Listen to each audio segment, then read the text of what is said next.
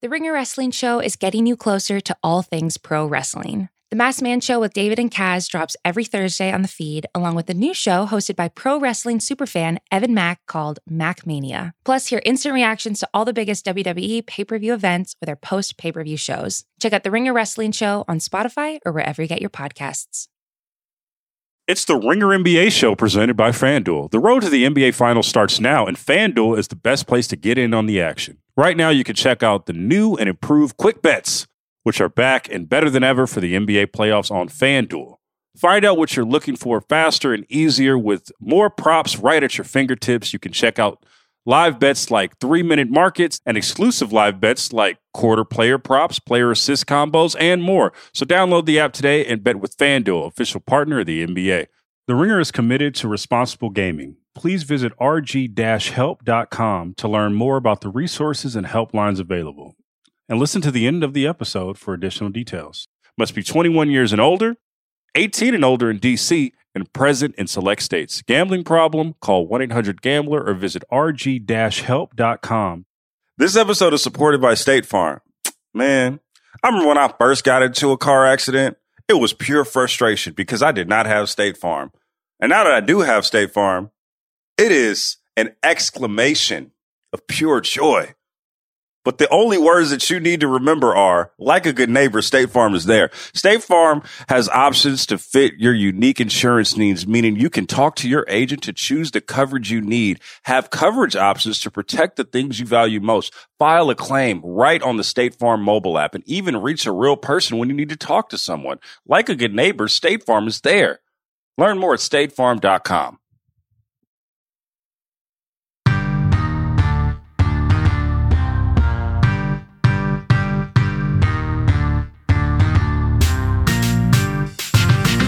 poppin'? Real ones. Logan Murdock here. Raja Bell. Hey, Rob.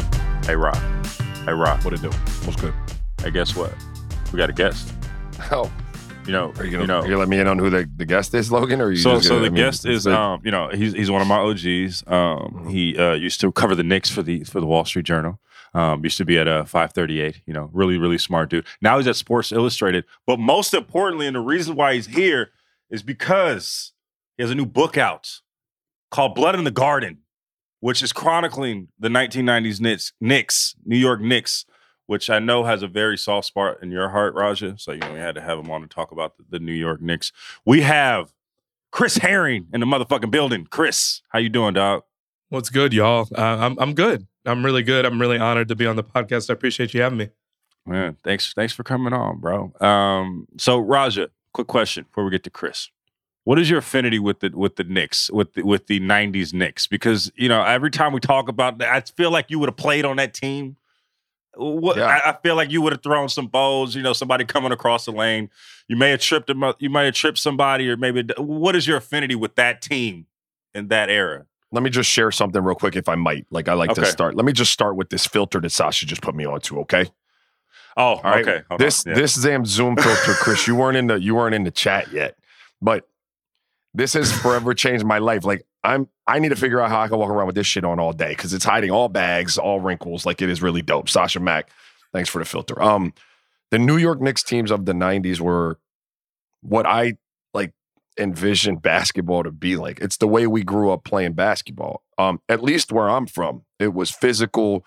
Um, it was take no prisoners, take no shit, hit you in your mouth, um, unapologetically, like hard nosed basketball. And if I'm being honest, it's the way I still try to coach kids to at least mentality wise approach the game. The game has changed a lot in terms of, you know, we're not running it through Pat Ewing and all these big six, 11 bigs. It's more spread out, but at least in, in spirit, the competitive nature of those teams is what I think I am I love so much about them and why I always loved watching them, even though I had to hate them at times because I was a huge Bulls fan.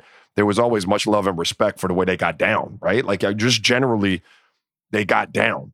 Chris, one of the biggest things you said early on in the book is how much the 1990s Knicks really captured uh, the love of New York in a way that the 1970s one, uh, you know, the Willis Reed one with the Phil Jacksons, um, the championship winning Knicks teams maybe didn't resonate. Why? Why do you think that was the case? Why is a, team that you know maybe their ceiling was a Eastern Conference Finals, or why did that team really capture the imagination of New Yorkers um, in a way that the '70s team just maybe more than the '70s team? I guess is a fair way to assess it.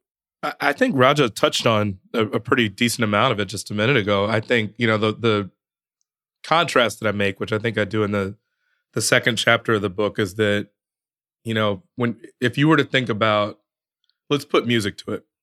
If you were to think about like what the '90s Knicks represented, it was the '90s. It was hip hop. It was, I mean, the Beastie Boys like had Mason in a video. Um, it was, you know, Anthony Mason was serving as a bouncer at LL Cool J's parties. Like it was that.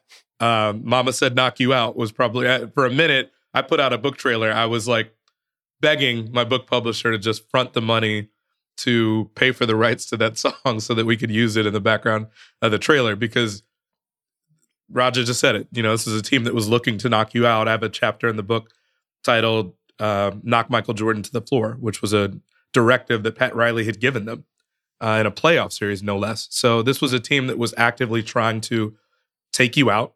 Xavier McDaniel acknowledged to me that every chance I got, I was trying to, you know, knock Pippen upside his head and take him out. And he did injure Pippen, by the way, in that series. Bro. So thinking about that, you know, you have the hip hop sound with that team, and the 70s was more of like a classical, a team that, you know, that played the right way, if you could really say it that way, for a A lot, lot of intellectuals so- on that team, and what a everything lot- that comes I mean, you that. literally had you literally had a PhD, someone that would later become a PhD. You had people, you know, Phil grew up in the church and was kind of this upright, and he was also very kind of counterculture, but he was very upright, well spoken. Bill Bradley ran for president and was a U.S. senator. You had someone that could memorize portions of the phone book. Like you just you had geniuses on this team, and it was a team that you know Phil at one point said that they would purposely kind of do the deflategate shit where they would deflate the basketball a little bit because the Knicks were such a unselfish team that they were looking to make the extra pass. They weren't dribbling very much. Mm. So when other teams were playing against them and they went to dribble and dribble the air out of the ball, there was no air in the ball because it was underinflated. So the ball wouldn't bounce as high as what they thought.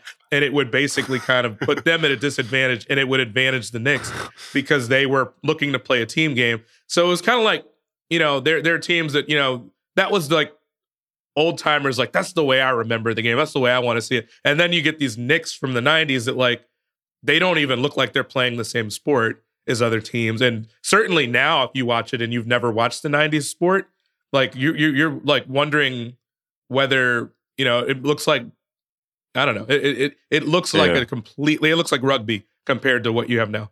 It's funny because Raja is salivating right now. He's shedding thug tears when you talk about the '90s Knicks and about how just putting a motherfucker on his smiling, back. man. My heart's smiling though because that's, you know, it is a contact sport. While there, while there, you know, rules in place and things that you know would earn you a foul. The essence of basketball is co- it's contact sports. Cats like to, you know, play in tuxedos now, man. Like I had, you know, I coached a high school game last night where, you know, we give up we give up a jump shot.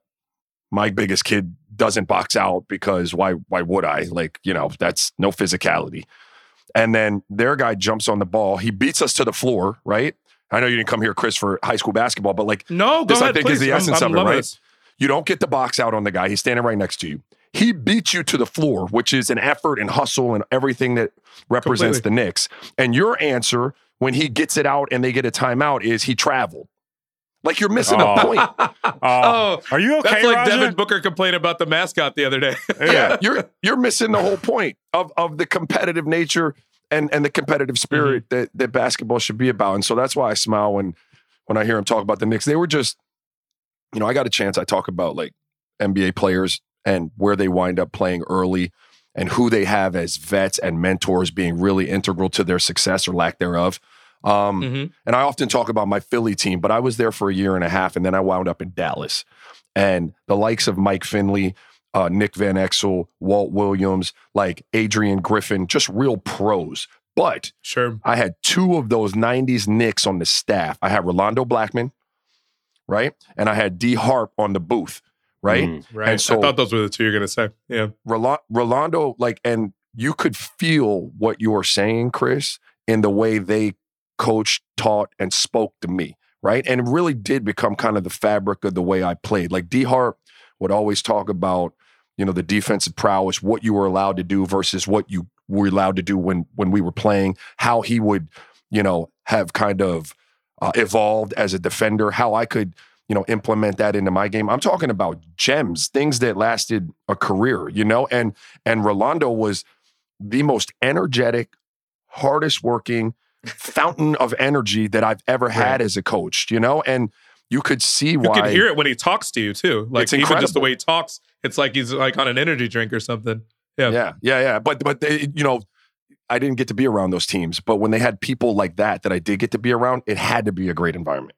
No, you're you're totally right. I mean, Harper, I, I I didn't even think about the fact that he would have, in some ways, kind of worked with you, mentored you. It, it makes all the sense in the world when I look at the way you played. Because Derek Harper, I mean, to give you a sense of, I'm sitting here finishing an excerpt for an outlet that's going to run one for me next week, and I I was trying to figure out what to give them. I had one today that ran that was largely about Rolando, actually um, in the game seven of the 94 finals and why it played out the way it did with Starks in the two for 18 game. But one of the other excerpts I'm running, I was trying to figure out like what would be the most interesting thing to kind of sell to readers.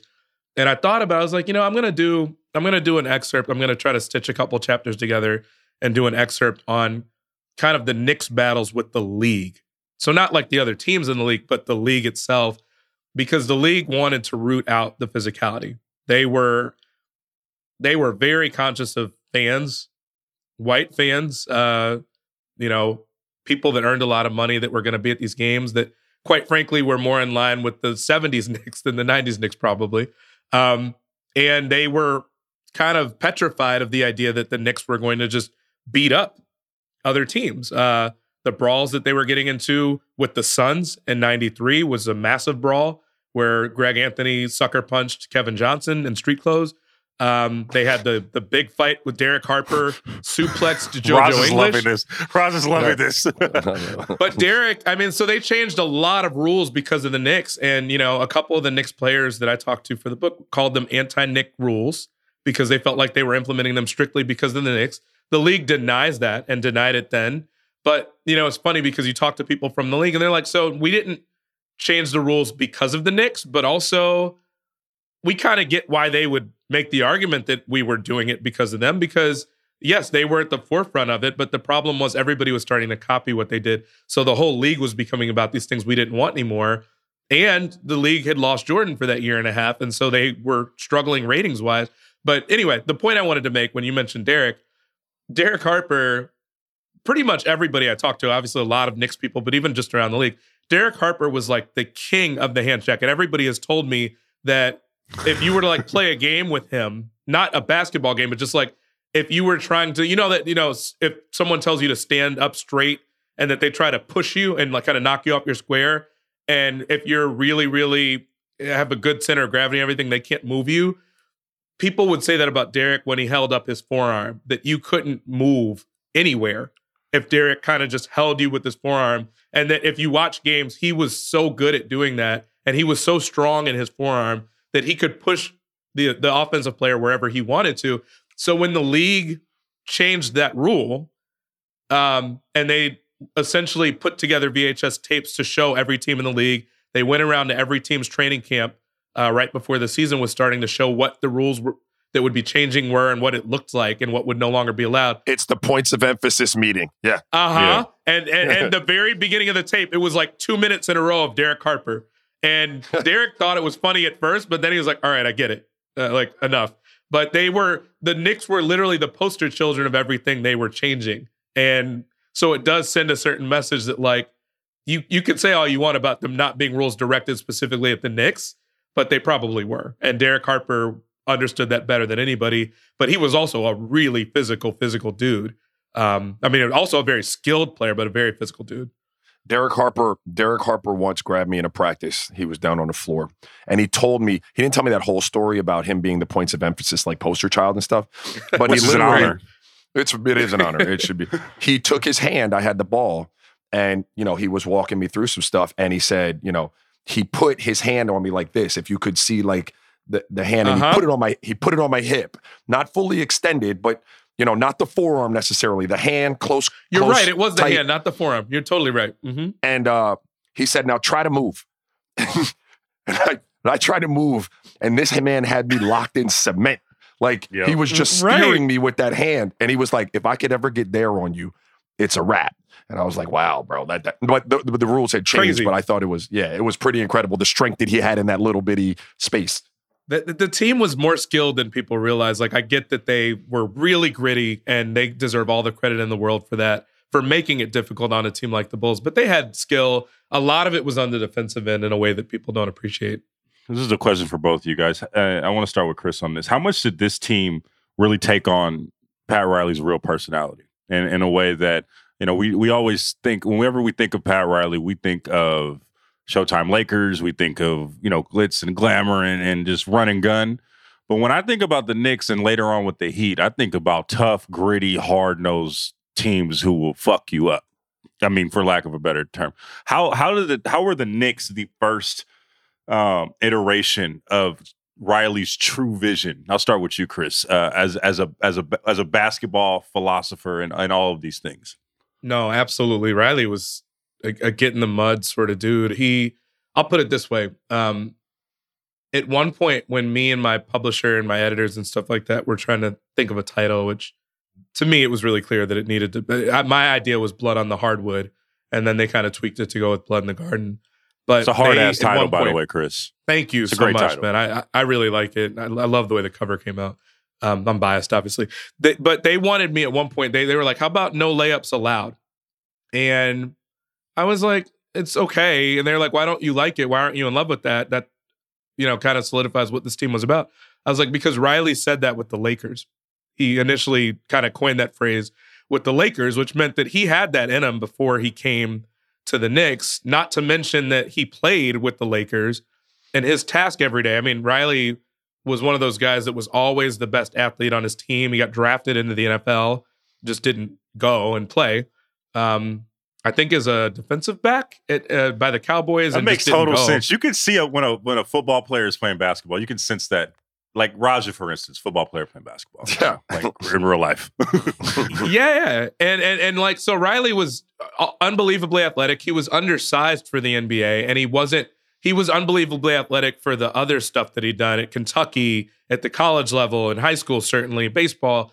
But he wasn't like unbelievably athletic for the NBA. So he was undersized, and he wasn't that athletic by those standards. So he was one of those guys that absolutely had to grind to kind of keep a spot. He did end up with the Lakers um, after a certain amount of time in his career. And they basically said, look, you can earn your keep here by just making life a living hell for Jerry West. So he just beat the hell out of Jerry West every practice. Jerry West didn't like it very much, but that was how he earned his keep. And he was a like get in the mud, energetic, kind of frenetic sort of player.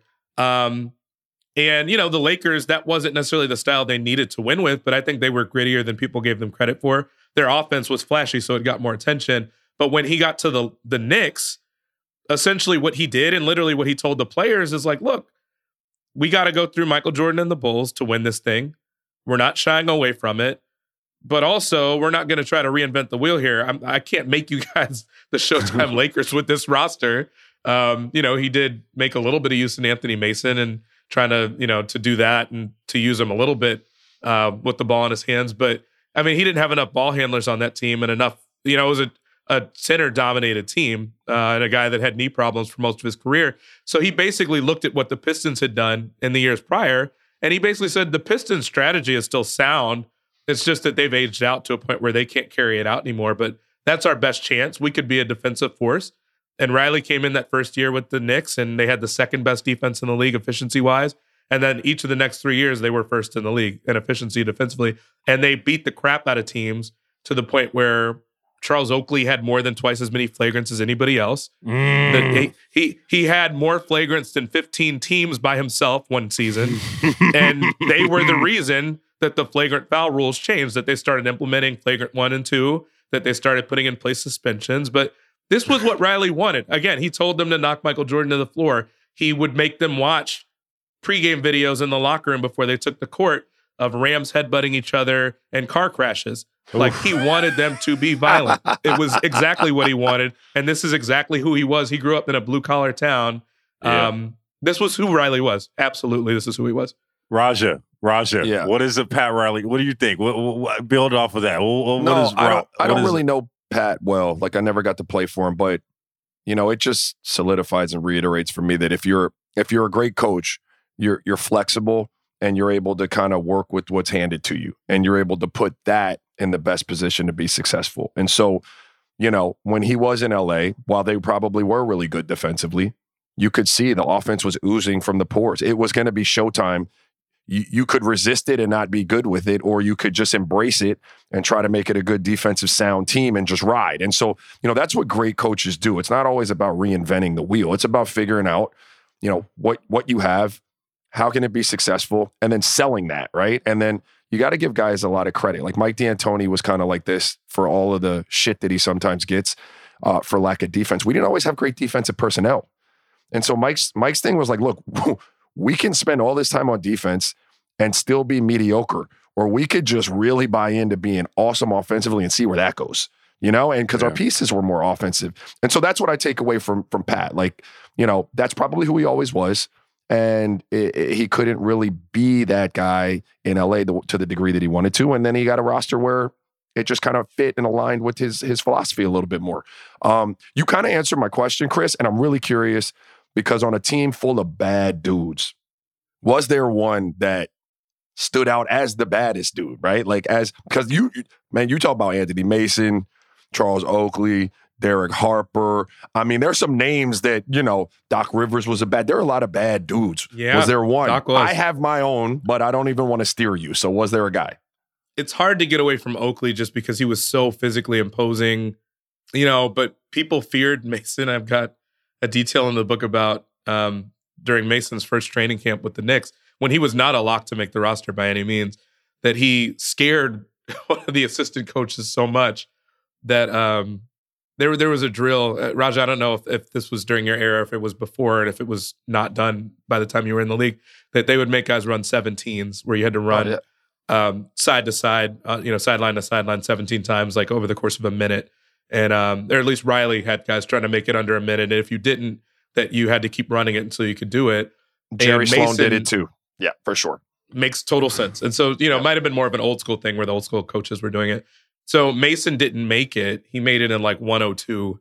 And uh, the assistant coach told him, you know, you didn't quite make it. And Mason said, fuck you, I made it to the assistant. And the rest of the practice, every time he would get within really shouting distance of that assistant, he would just, even once they moved on to other drills, he'd be like, fuck you, I made it. And he just repeated it like 9, 10, 11, 12 times. And the coach was like, all right, Mason, enough. You're freaking me out. And to the point where, and I, I, actually, I wasn't hesitant to include this because it's like I need to take myself out of it enough to where I'm letting people have the floor and like what they think and what impacts their mindset. I need to let Yeah. that breathe. So I did include it. Kind of rubbed me the wrong way a little bit just because I'm like, eh, you know, you don't want to make black people have to be scary when it's just that they're saying something. But Mace was an imposing guy. The the assistant coach went to the front desk of the hotel where they were staying for training camp and asked for a room change because he thought Mace would like take it out on him for having told him that he finished after, you know, after like he thought Mace was that scary. But then again, you know, in fairness to that coach, Mace did, and I have this in the book too. Mace did um, leave essentially a written death threat for Don Nelson Oh my god! after after a game where I'm pretty sure Mace played like 38 minutes. It was a year where Mason led the league in minutes. Anthony Mason led the league in minutes, like not Michael Jordan, not Patrick Ewing, Anthony Mason, but he still was complaining about playing time uh, in a game where he didn't play particularly well. And so Don Nelson went and spoke to the media, and then by the time he went back to his office, he came out and uh, went or went into his office and like was trying to figure out who the hell left this note. But a couple of the assistants had seen Mason storming out of Don Nelson's office before Nelson got back there. So everybody kind of put two and two together that it had to have been Mason. and it was, and the message was like scrawled on a piece of paper, like, if you fucking take me out of a game ever again, I'll fucking kill you, sort of thing. oh So- my God. So Mason signed, is the signed one. anonymous. Signed anonymous. if you ever take it anonymous yeah uh, you know like so I, I i don't know like there was that aspect of him nelly nelly didn't really make a big deal of that it wasn't public because you don't want to look as if you don't have control of your team Sure. um, but then when mace got traded later to charlotte for larry johnson um, a really high profile trade the trade was like held up really really briefly and it wasn't you know they weren't going to sign off on it charlotte because they had heard through the grapevine that basically they were worried that Mace might have had like roid rage because Nelly essentially told Dave Cowens, the coach there, who he was friends with, like he'd have these emotional outbursts that couldn't tell where they came from. And so, you know, there wasn't any evidence to that necessarily. Obviously, Mace was built a certain way. I did ask questions around that. Nobody really had any clear, definitive things, or, you know, nobody knew anything definitively. But um, so it, people were kind of afraid of him. Other guys swore by him, loved him. You know, he had different sides to him. But Oakley was so imposing. And, you know, there were people that told me over the course of the book with the Knicks generally, you didn't think they were necessarily out to hurt you, but you also kind of weren't sure that they weren't out to hurt you. And so I think the whole team was just kind of really fearsome when you think about it on the court, sometimes off the court. Uh, but just you know, uh, uh, uh, to me, I was I really liked the subtitle of the book, "The Flagrant History of the 1990s Knicks," just because I kind of feel like they were on the court and off the court. They kind of had a lot of stories to tell, a lot of stories they were part of, and a lot of people that were afraid of them. This episode is brought to you by Arby's. It's 3 p.m. and dinner is still hours to come. Maybe lunch didn't quite hit the spot. That's where the new two for $5 chicken wraps from Arby's come in. Available in ranch, barbecue, and honey mustard. They're perfect for the afternoon snack attack or as an add on to your meal. Arby's two for $5 chicken wraps are here for a limited time at participating locations. Visit an Arby's near you or order ahead on the Arby's app. This episode is supported by State Farm. Man, I remember when I first got into a car accident, it was pure frustration because I did not have State Farm. And now that I do have State Farm, it is an exclamation of pure joy. But the only words that you need to remember are like a good neighbor, State Farm is there. State Farm has options to fit your unique insurance needs, meaning you can talk to your agent to choose the coverage you need, have coverage options to protect the things you value most, file a claim right on the State Farm mobile app, and even reach a real person when you need to talk to someone. Like a good neighbor, State Farm is there. Learn more at statefarm.com. This episode is brought to you by Visible Wireless. Want a wireless provider that always brings its A game? Switch to Visible, the wireless company that makes wireless visible. Get a one line plan with unlimited 5G data powered by Verizon as low as $25 a month, every month, taxes and fees included. And as if that wasn't already a huge win, you could use promo code RINGER20 to receive $20 off your first month just for listening to us talk about basketball. Not bad, right? You don't need more than one line of wireless to save. Just switch to Visible at visible.com and use promo code RINGER20 for data management practices and additional terms. Visit visible.com. The Visible monthly rate is $25 per month. I will, I will talk about this book all day long. This is great. I do want to juxtapose that with the current Knicks, right? Because there was actually a trade. There was actually a trade today. Um, Kevin Knox I going saw. to the uh, the the Hawks for Cam Reddish. I don't know. I don't. I, it's too soon for me to have an actual reaction about that that trade. I, I don't know how to to. to but I want to say this iteration of the Knicks. I was watching them last night against the uh, against the Mavs, and every time I've seen them, I know you know. I think that they're a great team for New York. I, I know the record doesn't show that, but I'm only saying this as an outsider from the West Coast, and I want to uh, ask you this, this Chris. Why did you think last year, you know, with a team built around Julius Randle and R.J. Barrett and um, really tough, hard nosed dudes, really resonated with that with that city so much? Uh, it seemed like it always. It also got comparisons to the '90s Knicks. How does that? How does this current iteration of the Knicks kind of capturing the hearts of New York right now? Yeah, no, I, I- think there were some similarities last year. I thought it was a little bit overblown at times. I mean, I think the one kind of throughway that that fits is that, and I kind of mentioned this at the very, very end of the book in the epilogue, when they lost Van Gundy when he resigned abruptly in the middle of a season in 2001, they lost really the last bit of their DNA because you know Van Gundy was a was a Riley disciple and someone you know that literally Riley had exit meetings with his assistant coaches as well, and he would ask them what their thoughts were, what they thought they did well, what they wanted to improve on, what their aspirations were, and so Riley asked Van Gundy because Van Gundy was basically the youngest coach in the league when he got hired by far. I think he was like 34. He might not have even been that old. I can't remember, but um, but when he was an assistant, you know, Riley asked him like, "Do you want to be a head coach in this league?" And he said, "Well, you know, I guess I guess so. I hadn't really thought about. it. I never imagined that I could because I don't have a a playing background. I never played in the league." And Riley told him, "You don't need that.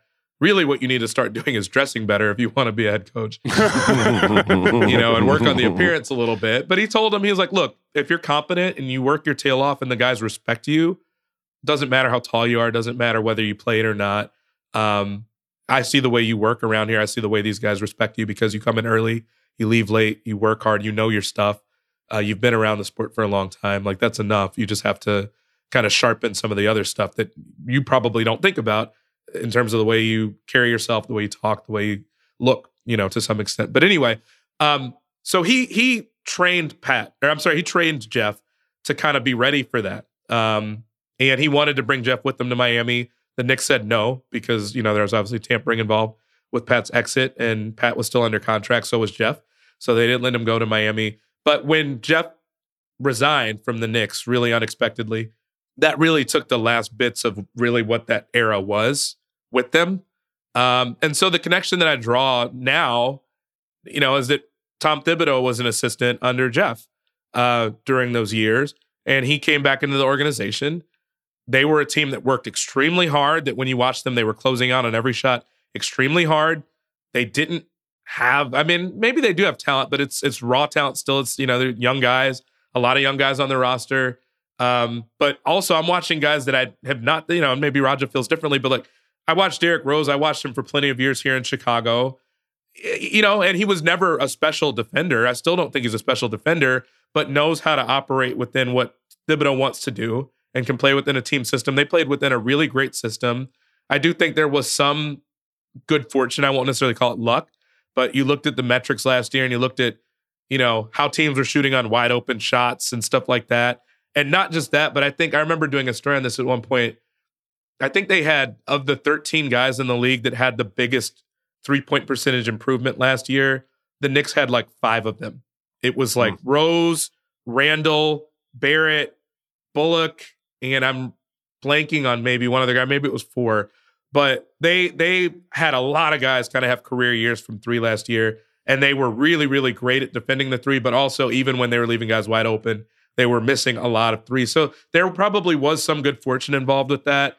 And then this year, you know, so there were similarities in, in terms of like the defense keeping them in games last year that they could win even when their offense wasn't there. That was what the 90s Knicks were all the time. They didn't have much offense. So their defense was keeping them in games all the time or winning games for them all the time. And last year's team did that too. Now it came back to bite them in the ass when they played a team like the Hawks that have a lot of offense and a lot of creators. So I think that was kind of the similarity that I took from it was that they they very much had a ceiling with that team last year. And I think yeah. they tried to address it.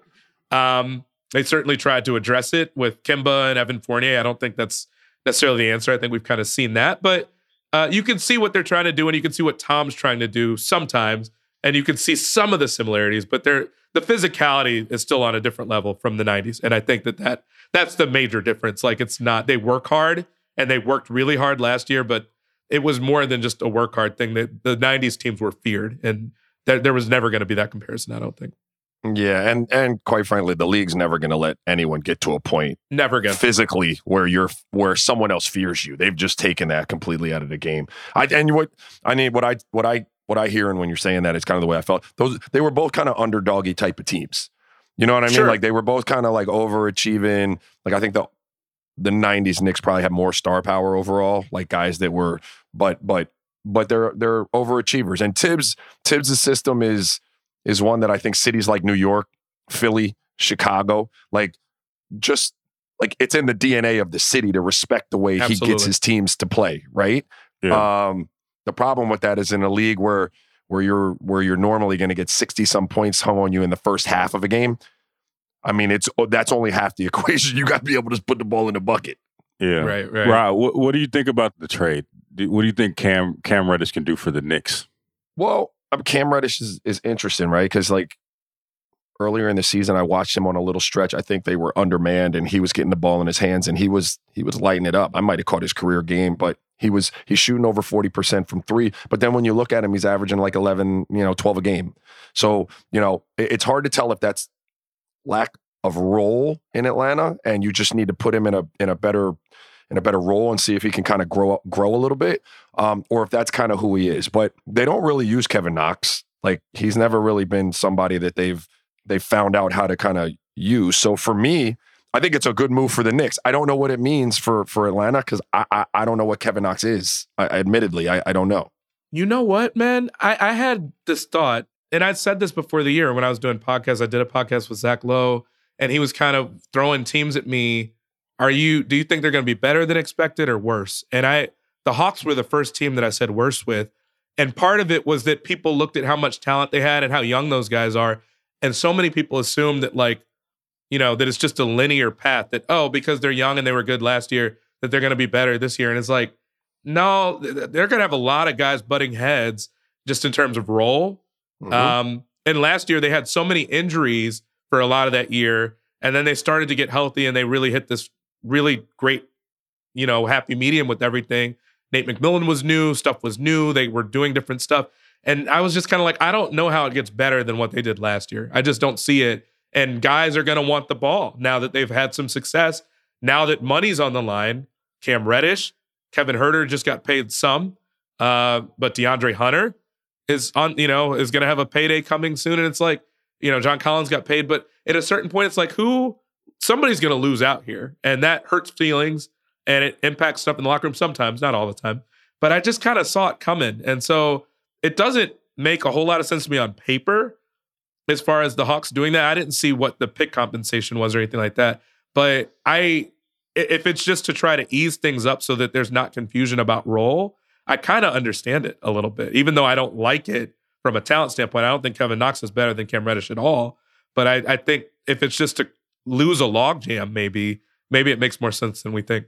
Yeah, no, we'll see. I, I, I do want to, um, before we get you out of here, I do want to talk about uh, the Bulls since you are in Chicago. Now, me and Raja have talked about the Bulls. Uh, Raja loves the Bulls. I, I, I'm starting. I, I, I see where he's where he's headed in this direction. But my critique, and I think it played itself out last night uh, about the Bulls, is when they do, they're a really, really good team. But if they, I don't think that they have the biggest ceiling in the Eastern Conference, and I think you see that when they play against a Nets team a fully available Nets team um, or a Milwaukee. I just don't. I, I just don't see them as being one of those top tier teams in the in the Eastern Conference. Am I am I am I out of base on that? Is that just a one game a one gamer last night? Is that just an anomaly or?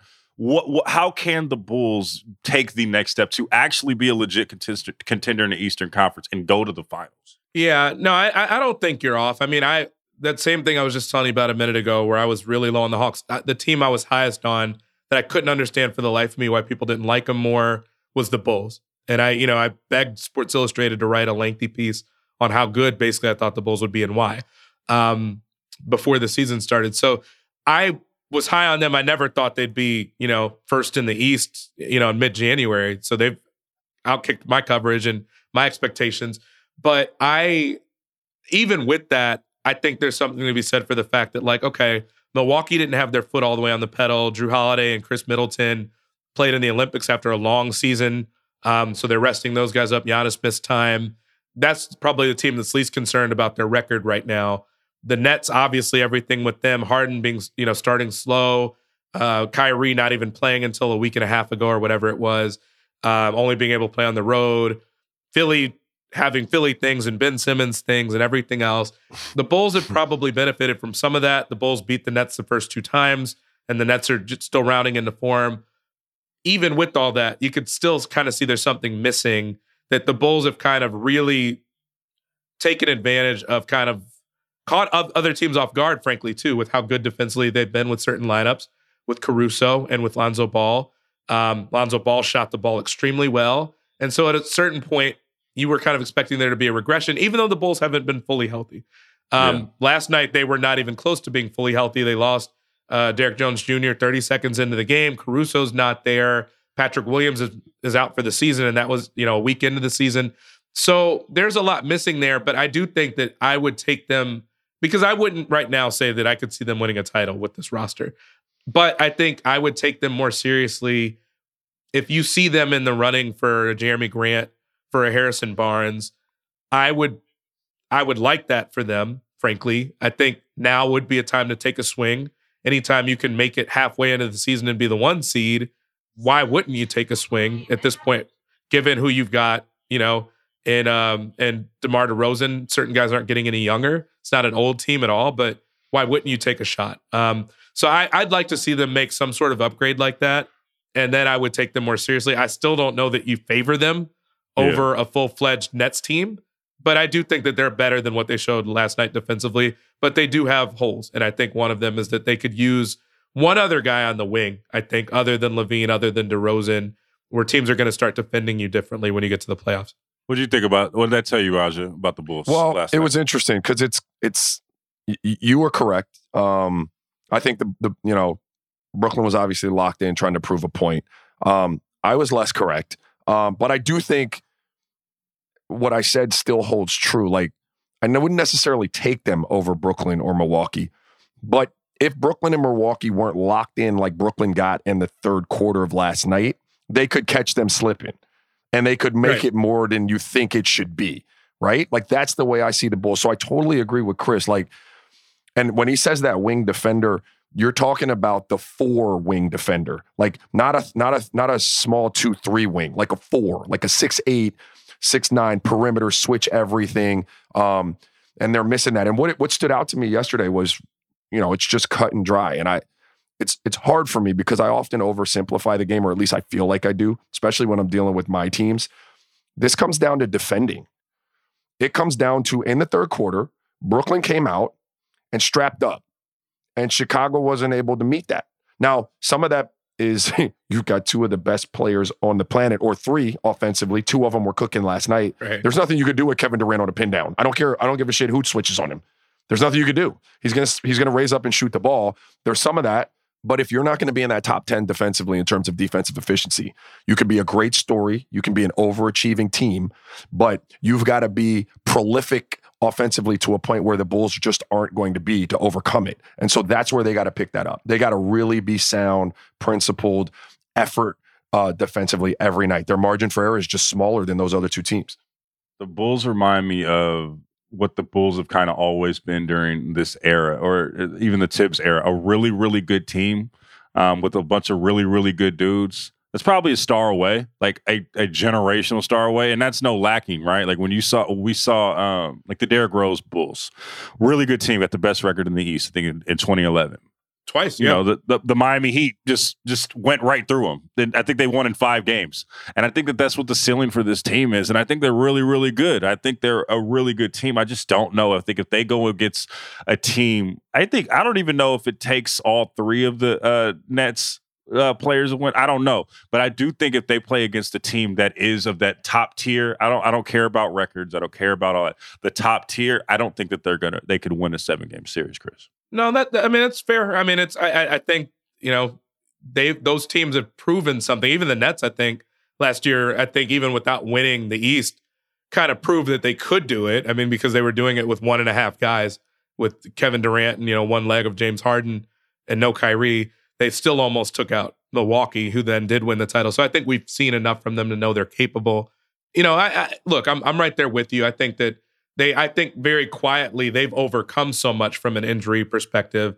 They just went on a nine game run without basically without Caruso, with guys in and out of health and safety protocols, and they they lost Patrick Williams at the very beginning of the season, who I think if they do make a move for a Grant for a Harrison Barnes type player, they will very likely have to part ways with, which is a big step to do that for someone that's very very talented and was only in his second year. So I, am right there with you that I think they they need more.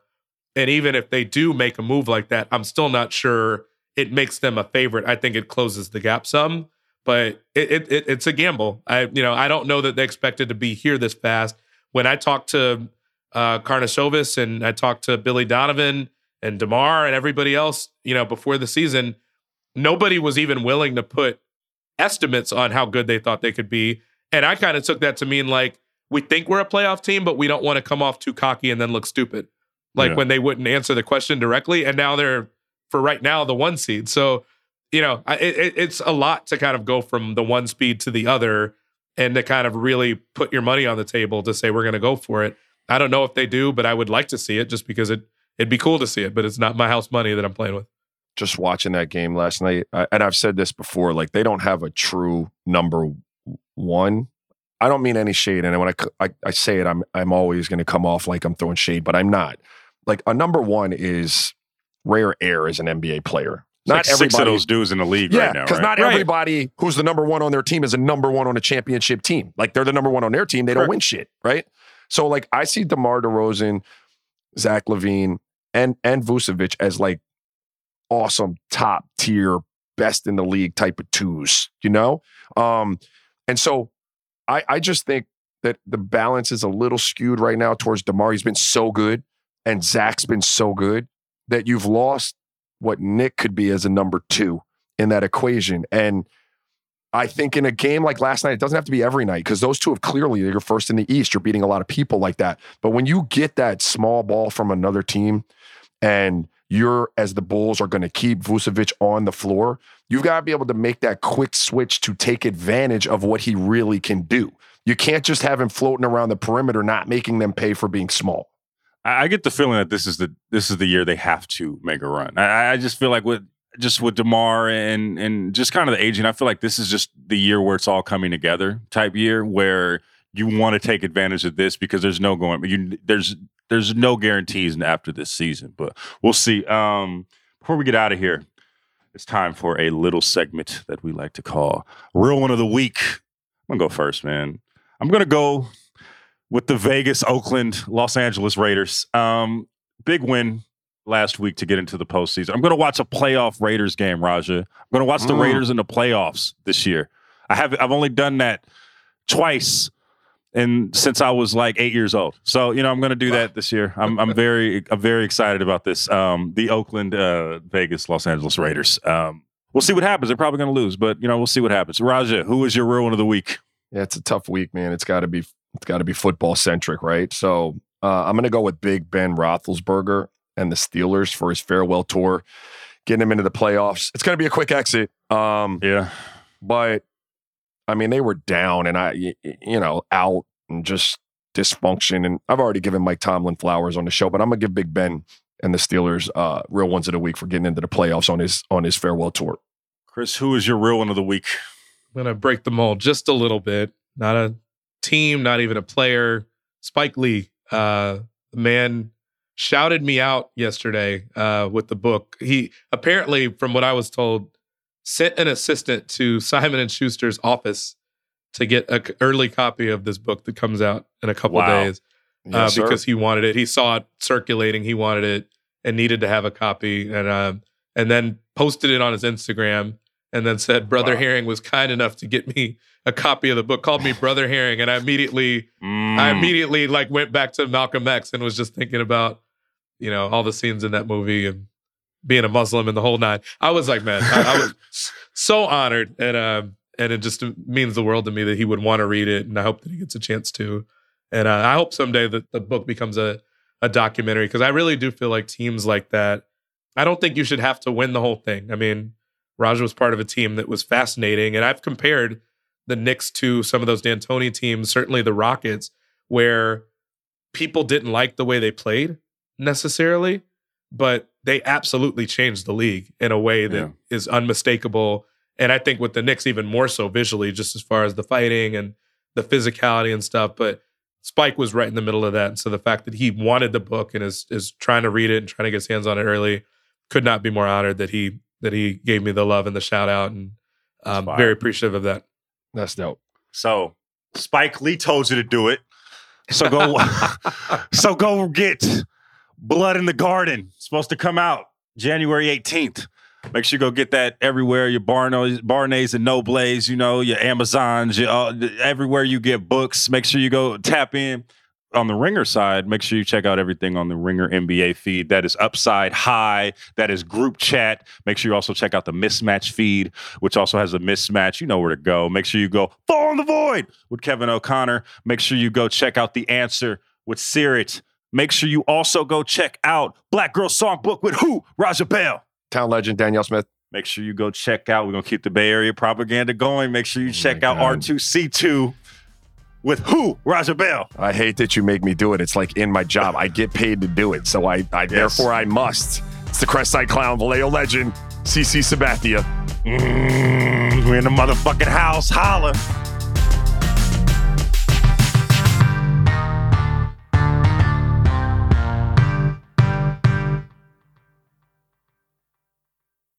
This episode is brought to you by 20th Century Studios' Kingdom of the Planet of the Apes. As a ruthless king builds his empire at the expense of the remaining human race, a young ape will fight for the future of apes and humans alike.